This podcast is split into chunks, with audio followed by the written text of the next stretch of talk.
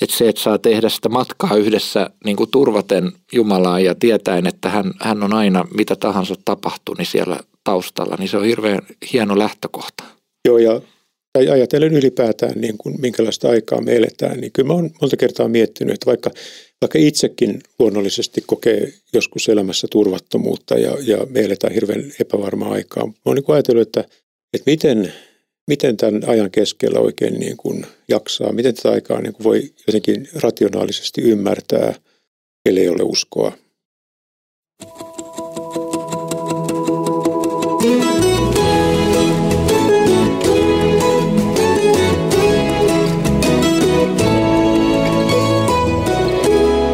Pieni ihminen suuressa mukana. Tervetuloa kuuntelemaan Pieni ihminen suuressa mukana podcastia. Minä olen Daniel Nummela ja vieraanani on tänään kansanlähetyksen apulaislähetysjohtaja Teijo Peltola. Tervetuloa. Kiitos, mukava olla täällä. Mulla on tänään erityinen ilo pitää sua mun podcastin vieraana ja meillä on mielenkiintoinen teema nimittäin saadaan näin pappismiehinäkin puhua tästä uskonelämän hoitamisesta. Se on iso teema ja tulee lähelle. Mä jotenkin itse olen miettinyt tätä teemaa niin kuin läpi elämän tietysti monesta eri, eri näkökulmasta kun puhutaan uskonelämän hoitamisesta, niin ei voi välttää sitä, että ensimmäisenä tulee mieleen joku rippikoulun opetus neljästä tuolin tai pöydän jalasta, että siihen kuuluu rukoileminen ja raamatun lukeminen ja uskovien yhteys ja ehtoollinen. Mutta mitä se todellisuus sitten on, niin sehän ei ole välttämättä ollenkaan näin suoraviivasta vai mitä, miten itse ajattelet? Jos puhutaan uskon, tai kun puhutaan uskon elämän hoitamisesta, niin puhutaan siis elämän, hoita, elämän hoitamisesta. Ja, ja sitten jos mä ajattelen itseäni kokonaisena ihmisenä, niin, niin, niin kyllä se niin kuin näillä mittarilukemilla on, on niin kuin oppinut jotain siitä, että, että siihen kuuluu tiettyjä perusasioita. Siihen kuuluu, kuuluu niin kuin säännöllinen, mielellään hyvä ja terveellinen ruokavalio. Siihen kuuluu riittävästi lepoa, siis tarpeeksi unta, 7,5-8,5 tuntia yössä. Siihen kuuluu, kuuluu niin kuin hyvät ystävät. Siihen kuuluu elämää kannatteleva, jonkinlainen tämmöinen niin kuin elämää motivoiva ja kannustava kutsumus, ja, ja, joka motivoi aamulla heräämään. Kun aamulla herää, niin tietää, tietää mitä tänään tekee. Ja, ja tällaisia niin kuin hyvin arkisia asioita. Että mä ajattelen, että, ne on, että myöskin, myöskin hengellinen elämä niin kuin on, on, koostuu, koostuu jollain tavalla semmoisesta kattauksesta, joka, joka niin kuin, ö, luo edellytyksiä tasapainoiselle elämälle. Tämä, onkin, tämä on hyvä tämä, että peilaa sitä tämän normaalin elämän kautta, koska siinähän tulee heti myös se todellisuus, että että normaalissakin elämässä voi olla niin, että joku yksittäinen asia on, on jollain tavalla kriisiytynyt. Että on ollut vaikka sairautta, ei ole päässyt liikkumaan tai, tai voi olla, että töissä on niin kiire, että ei ehdi syödä kunnolla ja, ja tulee erilaisia niin kuin jaksoja. Niin jos se kokonaispaketti kuitenkin muilta osin, esimerkiksi että uni säilyy vaikka olisi kiire, niin sitä aika hyvin niin kuin jaksaa. Mutta sitten jos se niinku alkaa useammassa kohdassa luhistua se elämä, niin sitten se paketti helposti käy niin, että se alkaa tökkiä. Ja me molemmat tehdään aika, aika hektistä ja kiireistä ja vaativaa työtä. Ja, ja mä oon itse huomannut sen, että liikunta on mulle, mulle tärkeä ja siis, siis ei koskaan ollut mikään kilpaurheilija, mutta se on aina ollut tosi tärkeää ja se on niin kuin, niin kuin lihastreenit ja, ja, ja säännöllinen liikunta, niin se vaikuttaa niin kuin fyysiseen hyvinvointiin ja sillä tavalla myöskin niin kuin mielialaan ja jaksamiseen. Niin joskus voi käydä esimerkiksi niin, että, että vähän niin kuin voi tulla puutostauti vai sitten voi tulla niin kuin yliannostus. Ja, ja tota, esimerkiksi liikunnan suhteen niin voi tulla ylikunto, ei huolehdikaan levosta ja sitä niin kuin levon ja niin kuin palautumisen tarpeesta ja liikunnan tasapainosta. Että, että kyllä, se, kyllä se, mä ajattelen, että se on sellaista niin kuin tietyllä tavalla tasapainon etsimistä. Tässä, tässä tulee monia hyviä rönsyjä tähän, mikä on hengellisen elämän ylikunta. Tiedä, tuleeko heti joku vielä ajatus tästä? Niin, no jos sanotaan, että jos se rupeaa niin kuin syömään niin kuin lähimpien ihmisten kanssa ihmissuhteiden hoitamista, puolison, lasten, kanssa, niin kuin, että sillä tavalla toiminnallista. Ehkä sitten, sitten niin kuin, sillä tavalla ö, asioiden ylitulkitseminen hengellisesti. Terve, terveen harkinnan henkeä tarvitaan aina ja ymmärrystä ja arkijärkeä. Toi on hyvä. Vois, voisiko sitä esimerkiksi ajatella näin, että silloin menisi yli, jos, jos niin kuin paastoo vaikka niin kovasti, että se oma elämä ei enää niin kuin, ei pysty vaikka töissä käymään, vaikka on velvollisuus käydä. Tai että et, et ottaa niin paljon aikaa rukoukselle, että lapset jää kotona ilman ruokaa se voisi olla jollain tavalla sitä, että, että se hengellinen elämä on niin kuin sinänsä hyviä asioita viety niin pitkälle, että toisaalta ne vastuut, jotka myös on Jumalan meille uskovia, niin kuin vanhemmuus ja, ja, ja, ja työelämä, niin jääkin hoitamatta. Kyllä ja, ja, ja niin kuin sekä, sekä, sekä perheelämässä, joka on myöskin niin kuin kutsumus ja virka, isän tai, tai äidin virka, niin, niin se tavallaan se – että jos se ei ole tasapainossa, niin kyllä se, se rupeaa niin oireilemaan aika nopeasti, mutta sama, sama koskee myöskin johtamistyötä. Että, että tavallaan niin kuin jos mä teen esimiehen ja työntekijän välistä suhdetta ja sen tiimin, jota johtaa, meillä molemmilla on monta työntekijää, joita me johdetaan, niin, niin kyllä se tavallaan se, kaik, minusta kaikista tärkeintä on jollain tavalla semmoinen niin läsnä oleva, kuuleva ja kuunteleva johtaminen. Ja jos jos joku, joku muu niin kuin syö sitä aikaa, niin sitä ei oikein pysty korvaamaan. Jos te tuo tähän niin kuin hengellisen elämän puolelle, niin jälleen löytyy varmaan aika vahvat niin kuin yhtymäkohdat siitä, että et, et, kun esimerkiksi se arki ja elämä on, on tässä maailmassa niin hektistä, että et, et sille uskon elämän niin kuin vaikka raamatun luvulle tai jollekin ei välttämättä tunnu löytyvän aikaa, niin, niin silloin se on just näin, että se, niin kuin, sitä ei pysty korvata jollain muulla niin kuin määräänsä enempää. Ehkä jos semmoinen niin kuin, yksi näkökulma, mitä itse jossain vaiheessa mietin paljon, oli tämä raamatun lukeminen, mistä niin kuin paljon puhutaan, että et, et, et Jumala puhuu meille ensisijassa raamatun kautta ja että raamatusta me opitaan tuntemaan Jumalaa ja että raamattu on Jumalan rakkauskirja ihmisille, koska siellä kerrotaan ennen kaikkea siitä, miten paljon hän rakastaa meitä. Niin mä ajattelin, mulla oli tämmöinen naivihko ajatus siitä, että, että jos me ollaan niin kuin kunnon kristittyjä, niin totta kai meillä on niin kuin halu lukea raamattua, eikö niin? Mutta sitten mä niin kuin törmäsin itsessäni semmoiseen todellisuuden, että se halu pulpahti pintaan sangen harvoin. Ja sitten mä huomasin, että voi mennä niin kuin kuukausia, ettei mulla ollut kertaakaan sitä halukkuutta lukea erityisesti. Ja, ja tästä niin kuin huomasin sen, että, että esimerkiksi tämä raamatun lukeminen, se vaatii myös sitä niin kuin sitoutumista ja itselleen sen oikean arkirutiimin luomista, että se olisi mukana siellä. Mulla on myös ollut monenlaisia elämäntilanteita ja vaiheita ja ja kyllä mä ajattelisin myös näin, että on hyvä olla armollinen sillä tavalla, että, että me ihmiset ja monet meidän lähimmäiset elää hyvin haasteellisessa elämäntilanteessa. Ja silloin heidän niin kuin tärkein asia on huolehtia lähemmistä ja rakkaistaan, että, että, että minusta niin kuin paino ei pidä olla siinä, mitä odotetaan muilta, vaan se, että, että miten me niin kuin itse etsitään sitä, sitä tasapainoa. Ja, ja nyt tässä elämäntilanteessa, jos me vertaan vaikka muutama vuosi taaksepäin, kun tilanne on se, että, että lapset on, on aikuisia tai täysi-ikäisiä ja, ja näin, niin, niin, niin nyt mulla on tullut sellainen vaihe, että ylipäätään luen enemmän.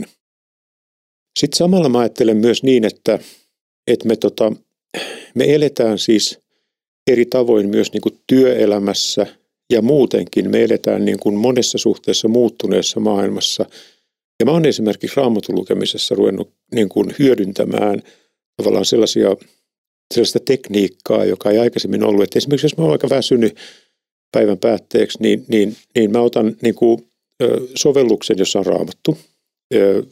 Ja sitten mä, mä laitan siitä sekä, niin se, sekä teksti kulkee, että sitten lukija lukee.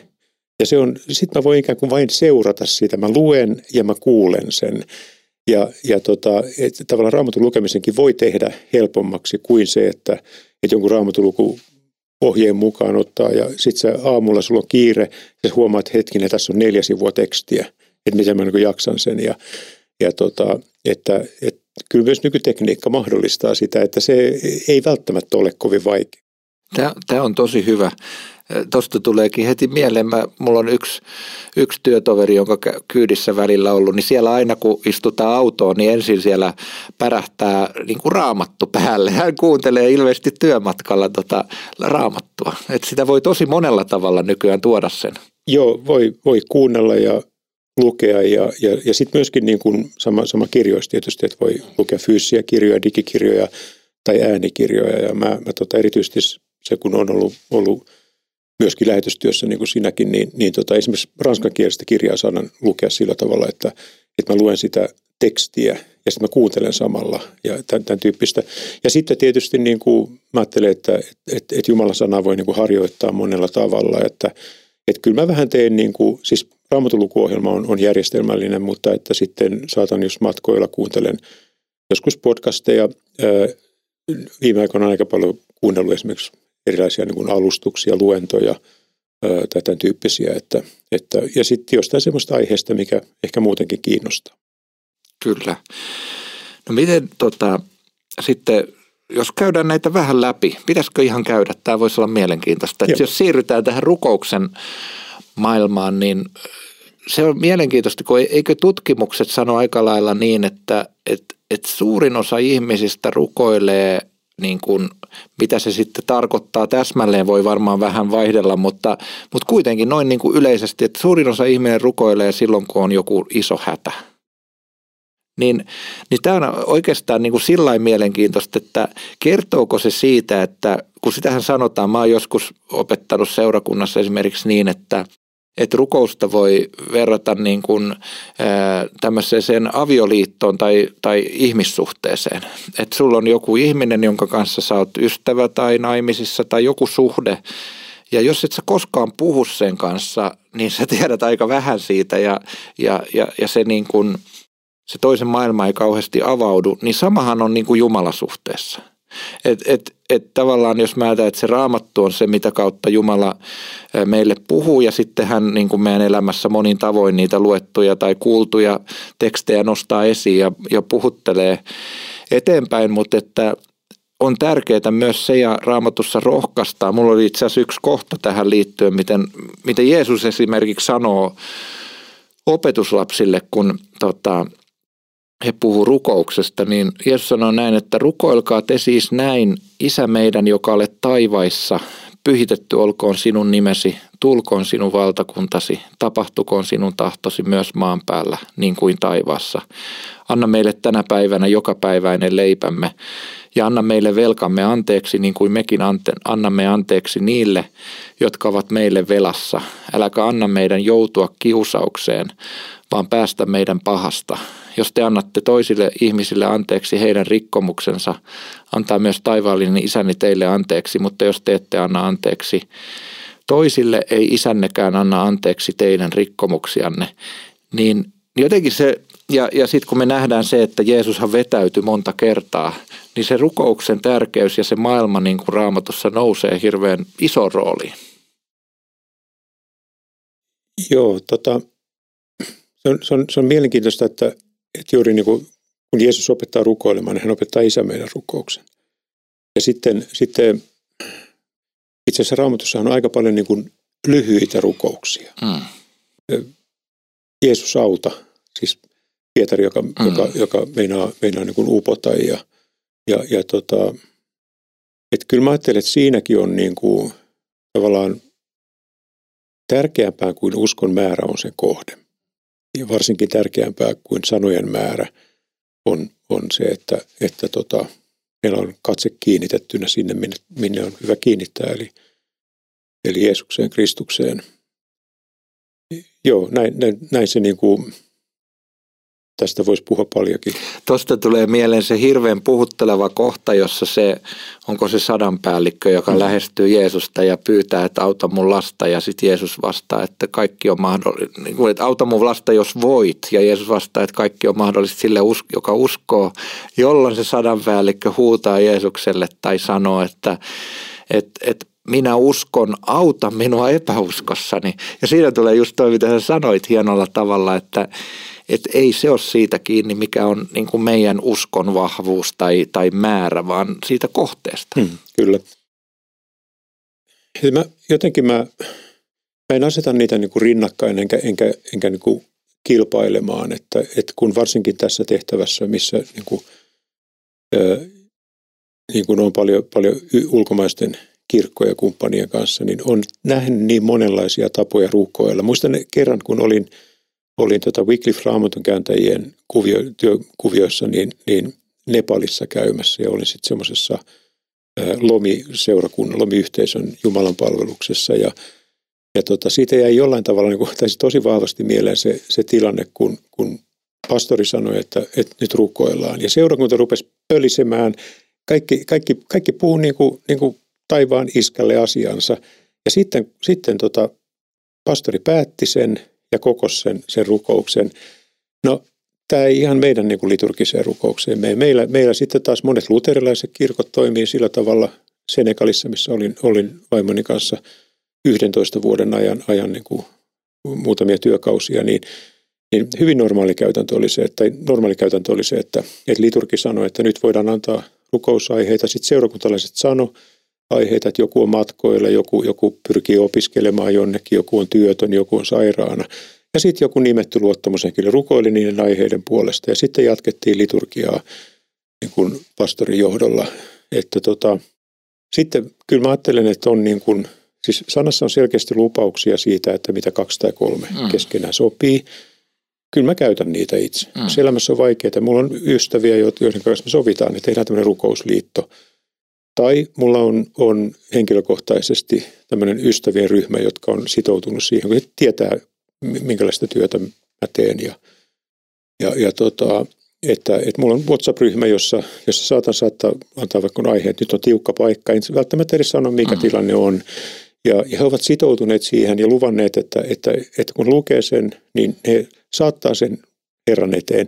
Ei mulla ole mitään odotuksia, että he pitää mitään rukouskokouksia, mutta mä ajattelen, että se liittyy tähän lupaukseen, että, että mistä, mistä kaksi tai kolme rukoilee. Ja kaikista hienoimpia tilanteita on ollut sitten se, että, että, että kun on ollut tämmöinen tilanne, ja mä en ole välttämättä edes sanonut mitään, niin, niin joku ystävä on kertonut, että, että, että, että mä heräsin ja, ja tota, ja mulle tuli pakko rukoilla, mä katoin kännykästä, niin tuli se viesti. Mm. Ja tällaiset, kyllä ne niin kuin, mä ajattelin, että se on, että myös, myös niin kuin pyhän hengen johdatus on tällä tavalla välitöntä. Se kuuluu tähän todellisuuteen. Upeita, upeita esimerkkejä. Pakko kysyä, että mitä sä ajattelet siitä kohdasta, tästä kaksi tai kolme rukoilee, niin he saavat sen mitä pyytävät, niin miksi sitten kuitenkin niin usein tuntuu meistä ihmisistä tai näyttää siltä, että, että Jumala ei joko kuule tai hän ei kuitenkaan anna, vaikka on pyydetty kaksin ja kolmin tai useammankin ihmisen kanssa.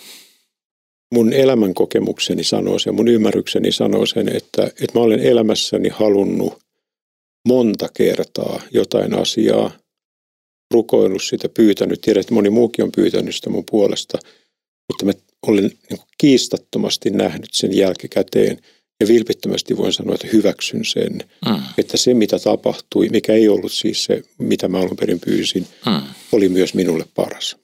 Ja et näin mä sen niin kuin yksinkertaisesti ajattelen. Tietysti sitten elämässä tapahtuu paljon asioita, joita, jotka ei tässä ajassa koskaan selviä. Vaikka että lähimmäinen läheinen ihminen sairastuu ja, ja, ja tota, ei koskaan paranne. Et, et miksi näin käy, niin, niin mä en oikein niin kuin halua lähteä sitä – että Jumala kantaa siitä vastuun, vastuun ja, ja tota, että me eletään tässä monella tavalla särkyneessä ja rikkinäisessä maailmassa niin kuin kuitenkin pitäen niin kuin lopullinen päämäärä mielessä.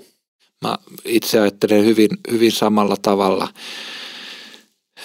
Ja, ja juuri myös tästä, että on asioita, joita me ei tässä maailmassa voida niin kuin lopullisesti tietää, että et, et, lisäyksenä voisi ehkä sanoa sen kerran mulle joku sano, mikä mulle jäi, jäi pyörimään mieleen, että siinä oli varmaan myös jotain perää tähän nimenomaiseen kohtaan liittyen semmoiseen ajatuksen, että, että kun siinä sanotaan, että mitä he pyytävät minun nimessäni, niin, niin liittyen tähän, että mehän pyydetään hyvin monenlaisia asioita. Joku pyytää lottovoittoa ja, ja toinen pyytää, että saisi hyvän asuntolainatarjouksen ja muuta. Niin sitten tämä, joka kertoo tässä, että, että on hyvä kiinnittää huomiota siitä, että siinä sanotaan minun nimessäni, niin Jeesuksen nimessä niin kuin pyytäminen on sitä, että pyydetään, että, että Jumalan tahto tapahtuu, niin kuin sä sanoit. Että se nousisi jotenkin myös siitä itsestään, että, että se ei tarkoita sitä, että me voidaan pyytää, että tänään sataa lunta, vaan, vaan että kun te pyydätte Jeesuksen mielenmukaisia asioita, niin Jeesus lupaa kuulla ja vastata. Mutta silti se jättää kyllä niin kuin nimenomaan auki tänne, että, että, että jos ihminen läheinen ihminen kuolee sairauden tai tapaturman tai jonkun muun seurauksena, niin, niin sitten jää kysymys, että, että missä se varjelus oli. Mutta siihen mä ajattelin, että se vastaus on se, että vaikka me ei tässä ajassa ymmärretä, niin me tiedetään ja Raamattu todistaa meille vääjäämättömästi, että Jumala rakastaa ihmistä aivan valtavasti. Ja siihen niin kuin luottamuksen varaan me saadaan nämäkin asiat uskoa, joita me ei voida ymmärtää.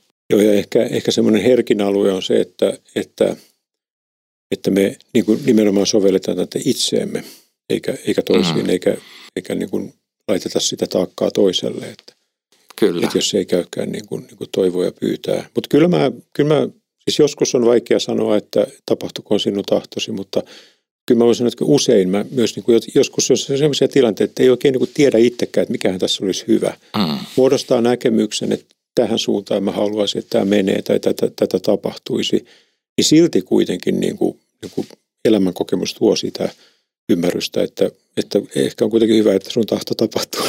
Kyllä, kyllä. ja jotenkin mä, mä tunnistan kyllä myös rukouselämässäni niin kuin sen, että, että siinä on erilaisia jaksoja ja vaiheita, että toisinaan on, on niin, niin kuin kyllä se niin on ainakin omassa elämässäkin, että tämä yleinen sanonta, että silloin kun on vaikeaa tulee rukoiltua eniten, niin pitää varmasti paikkansa. Mutta mä, mä oon yrittänyt sellaista itse, me yleensä rukoillaan vaimon kanssa ja, ja monesti lasten kanssakin se vähän vaihtelee, että saattaa olla toinen vaan rukoile, mutta iltasin ja mä yleensä aloitan rukouksen aamuisin, mutta kyllä mä huomaan siinäkin, että on tiettyjä vaiheita, että on ollut vaikka niin intensiivisesti menossa, että sitten huomaa, että nyt en olekaan niin kuin rukoillut. Mutta se jotenkin osana, osana sitä elämää. No miten, tota, sitten meillä on kaksi vielä aihetta niin kuin ainakin, jotka näistä pöydänjaloista nousee vielä kaksi. Toinen on tämä ehtoollinen. Mitä ehtoollinen on sulle henkilökohtaisesti merkinnyt? Kyllä se on tosi tärkeää. Oikeastaan, oikeastaan niin kuin lapsuuden kodissa, mulla oli siis uskova koti, niin, niin tota, siihen aikaan ylipäätään meidän kirkossa ehtoollisia järjestettiin harvemmin ja, ja siihen oikeastaan siihen perinteeseen, mä tuun rauhansanalaista kodista, niin liittyi se, että ehtoollisilla käytiin ehkä pari kertaa vuodessa, että jos käytiin tämmöisissä isommissa seuroissa, Pohjanmaalla, Keski-Pohjanmaalla ja, ja tällaisen, niissä oli aina ehtoollinen, ne oli hyvin vaikuttavia hetkiä, muistan erittäin hyvin myöskin oman konfirmaatio Jumalan palveluksen. Se oli tärkeä hetki ja, ja tota, tämmöinen uskon tunnustamisen hetki. Mutta sitten seurakuntanuorissa, niin kun rippikoulun jälkeen, niin Vaasassa, missä, missä on kasvanut, meitä oli paljon nuoria.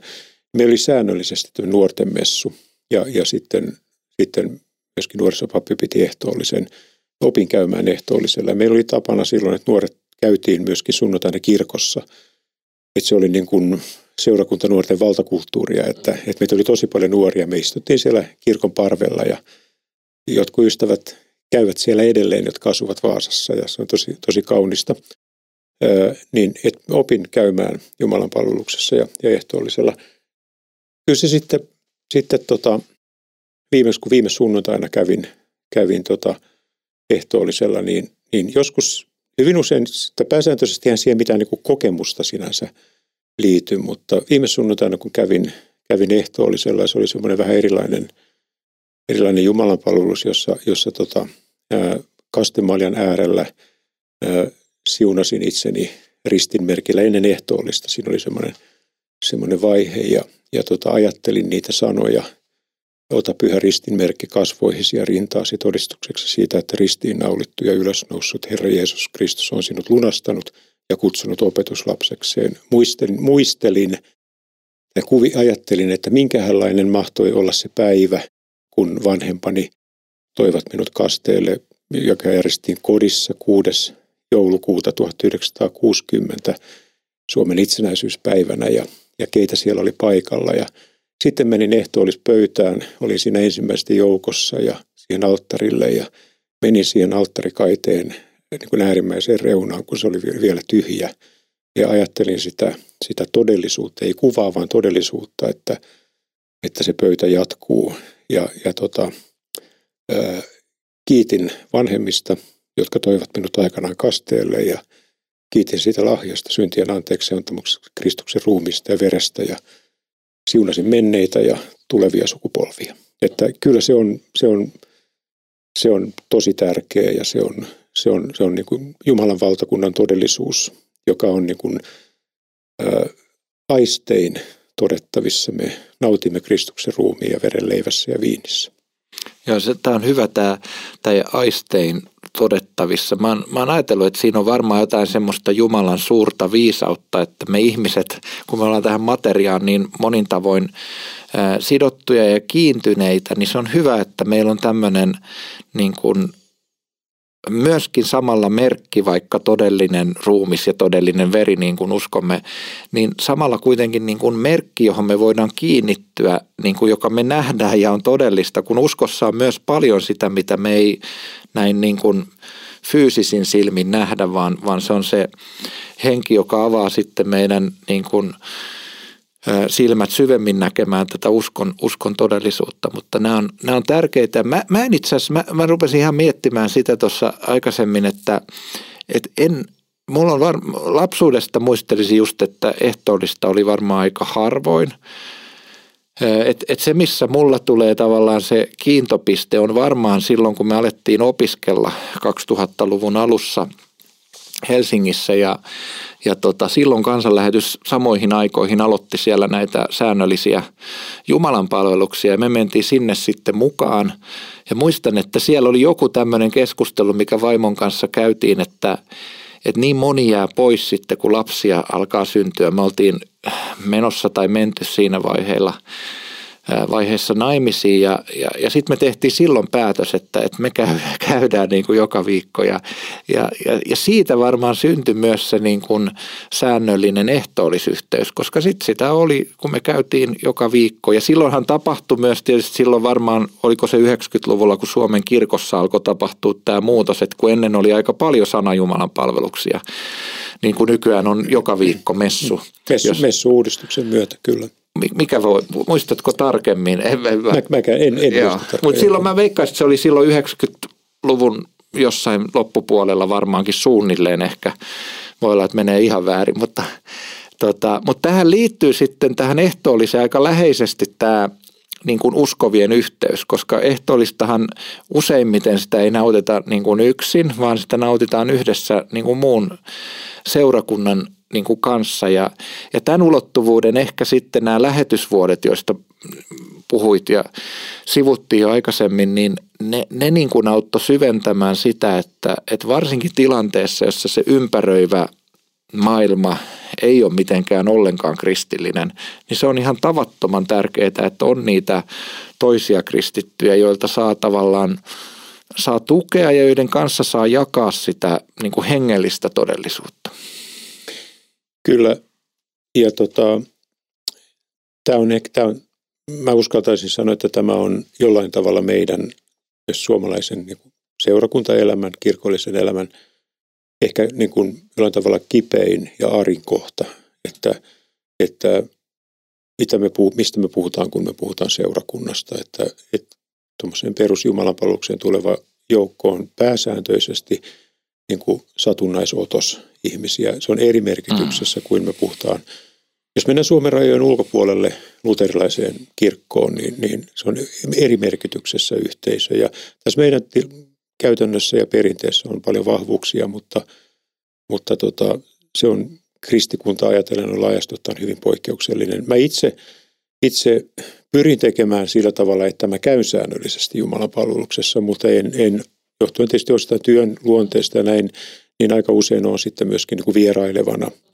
Ja, ja tota, mutta joskus laitan, laitan tarkoituksella kalenteriinkin, että itselleni että tavallaan seuraan sitä, että, että tulee käytyä. Ja, ja tota, Helsingissä olen käynyt kansanlähetyksen Jumalan palveluksessa. Nyt, nyt sitten, kun on Malmin seurakunnan luottamushenkilö, niin viimeksi kävin Malmin seurakunnan Jumalan palveluksessa.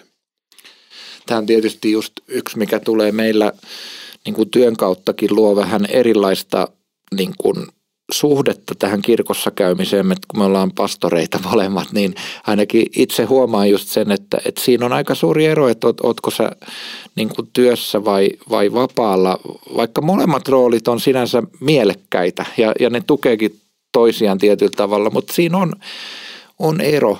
Tuleeko, kun nyt on puhuttu näistä neljästä niin kuin tämmöisestä kulmakivestä, joita usein yleensä sanotaan, niin tuleeko sulla mieleen jotain muita semmoisia omassa elävässä olevia uskonelämään liittyviä alueita, jotka on, on niin kuin ollut merkittäviä? Ilman muuta rippi. Mm. Että, että siis jotenkin mä, mä ajattelen näin, näin tota, luterilaisena avarasti, että, että, että Jumalan sana on niin ensisijainen Jumalan armon väline.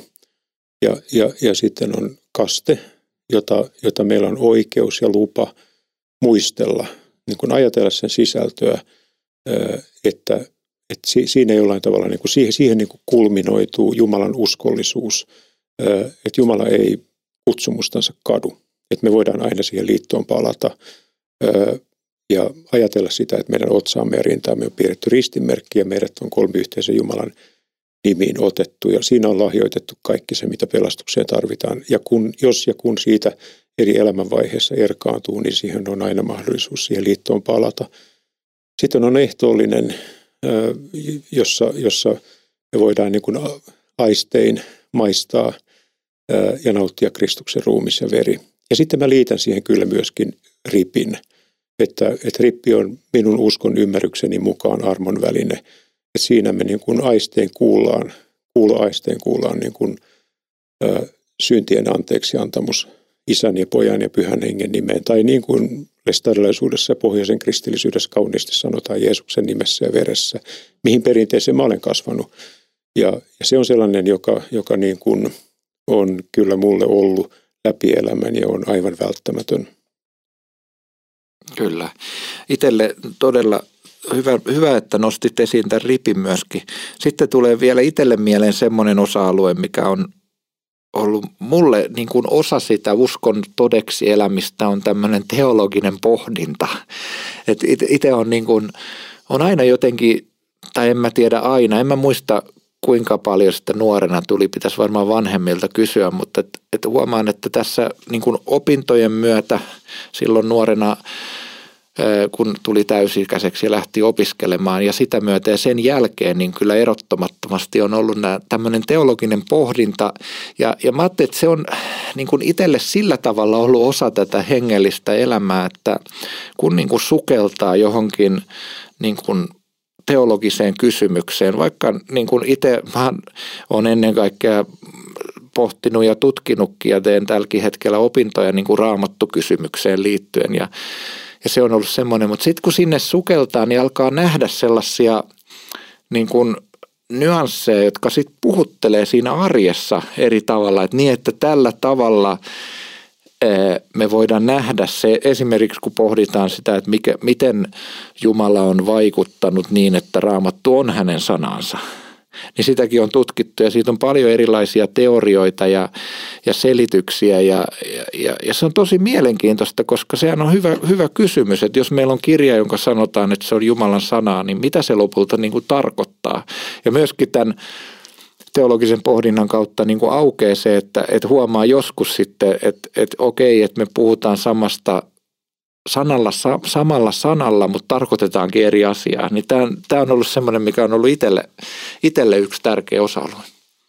Kyllä, myös, myös, myös minulle ja, ja, tota, ja mä liitän siihen oikeastaan se, että sitten, sitten mulla on semmoinen etuoikeus, että mulla on, on aika monta ystävää, jonka kanssa mä voin niin kuin harjoittaa tätä ja, ja se on tavallaan sitä niin kuin, ää, myös yhdessä tällaista teologista pohdintaa – ja tietysti johtuen niin kuin työn luonteesta, kun ollaan eri, eri kirkkojen ja eri maiden kanssa tekemisissä, niin, niin ne kysymykset on monta kertaa aika vaikeita, on haastavia, ja sitten kun kuuntelee jonkun, kuuntelee jonkun mielenkiintoisen alustuksen tai lukee jonkun mielenkiintoisen kirjan, niin, niin ne on, ne on sellaisia, myös, ne avaa myös sellaisia ikkunoita, jotka, jotka saattaa esimerkiksi antaa ymmärrystä, mitä maailmassa tällä hetkellä tapahtuu. Otetaan nyt esimerkiksi vaikka, vaikka Ukrainan sota, sen taustalla olevat, olevat tota, myöskin kirkolliset kysymykset, jotka siellä, siellä taustalla on. Niin viime aikoina olen muutamia kirjoja lukenut, joko, joko kirjoina tai äänikirjoina, jotka, jotka niin kuin paljon tavallaan avaa sitä niin kuin siellä taustalla olevia asioita, että, että se on, teologia on hyvin lähellä elämää. Ja se on, se on tosi mielenkiintoista myöskin sitten joskus niin kuin eri kirkkokuntiin kuuluvien, kuuluvien kristittyjen kanssa keskustella. Kyllä. Ja mä koen sen myös niin kuin hengellisesti rakentavana. Mm. Kyllä, kyllä, ilman muuta.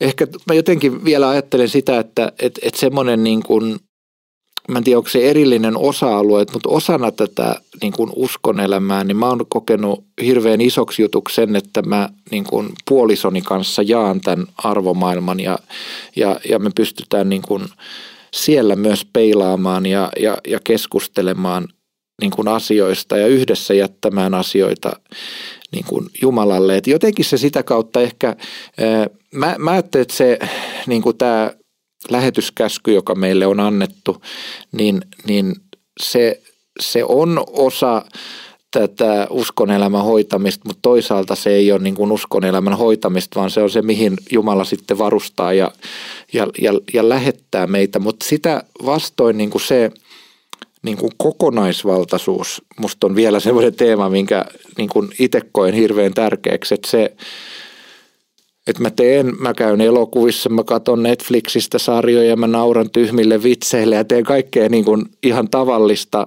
mutta silti se jotenkin se niin kuin usko Jumalaan ja se todellisuus, että mä koko ajan elän maailmassa, joka on Jumalan kädessä, niin se läpäisee kuitenkin jollain tavalla ihan kaiken. Ja se on niin kuin mulle sellainen pohja tähän koko elämään. Kyllä, ja tota, no mun vaimoni on humanitääri ja, ja tota, ei me, ei, me, ei me työasioista, me yleensä siis iltaruoka on meidän pääateria ja, ja tota, ollut, ollut siis aina, niin kuin oltu naimisissa vuodesta 88, niin tota, ää, mutta, mutta siis ää, kun molemmat ollaan tunnustavia kristittyjä, niin, niin, tota, niin, niin kyllä se, niin kuin, se on ehdottomasti näin, että se antaa niin kuin aivan, aivan huikean sellaisen niin kuin yhteyden vaikka vaikka eletään, niin tehdään työtä hyvin erilaisissa maailmoissa. Mutta sitten myöskin, myöskin niin, että, että tota, kun aikuist, aikuisten tai aikuistuvien nuorten kanssa, siis lasten, lasten kanssa miettii ja pohtii, pohtii elämää, niin, niin tota, jotenkin mä ajattelen, että se on, se on tärkeää se, että, että, että, että vanhemmat tuo avoimesti sen oman uskon ja arvomaailman. Sehän tulee joka paikassa nykyään vastaan. Että että, ja, ja tämän päivän nuoret myös miettii ehkä enemmän eettisiä kysymyksiä kuin, kuin meidän sukupolvi. Että tämä on, tämä on jollain tavalla niin jännitteinen aika, että on vähän pakko miettiä. Ja, ja tota, joo, että elämä on rankka matsi, on se meille kaikille ja kaiken ikäisille. Kyllä, ja sen takia mä ajattelinkin, että, että se, että saa tehdä sitä matkaa yhdessä niin kuin turvaten Jumalaa ja tietäen, että hän, hän on aina mitä tahansa tapahtuu, niin siellä taustalla, niin se on hirveän hieno lähtökohta.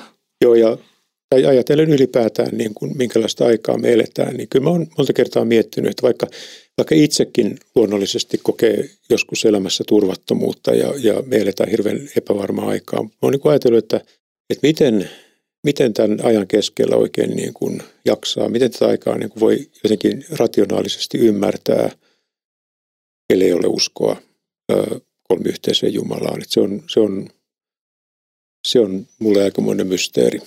Että mä olen kiitollinen siitä, että, että, että on tietysti saanut kasvaa kristilliseen uskoon ja saanut sen myöskin lahjaksi. Kyllä. Tämä on ehkä hyvä kohta hiljentyä loppurukoukseen. Pyhä Jumala, me kiitetään siitä, että ollaan tässä saatu Teijon kanssa jakaa ajatuksiamme ja, ja kokemuksiamme liittyen tähän elämään kristittynä sen eri osa-alueisiin. Ja me nähdään, että se on monin tavoin hyvin tavallista elämää ja, ja kuitenkin hyvin ainutlaatuista elämää. Ja, ja me pyydetään, että, että kosketat meidän elämää. Herra, tuu jokaisen tämän podcastin kuulijankin elämään vaikuttamaan ja, ja, ja saa meidät pohtimaan sinua ja, ja lähesty meitä ja, ja vaikuta meissä hyvää tahtoasi jokaisena elämämme päivänä. Tätä pyydetään Jeesuksen Kristuksen nimessä. Amen. Lämmin kiitos, kun tulit vieraaksi. Oli mielenkiintoinen keskustelu. Kiitos, oli ilo olla mukana. Ja hyvät kuulijat, tervetuloa mukaan. Jälleen kahden viikon kuluttua uusi jakso tulossa. Nähdään silloin tai kuullaan. Hei hei.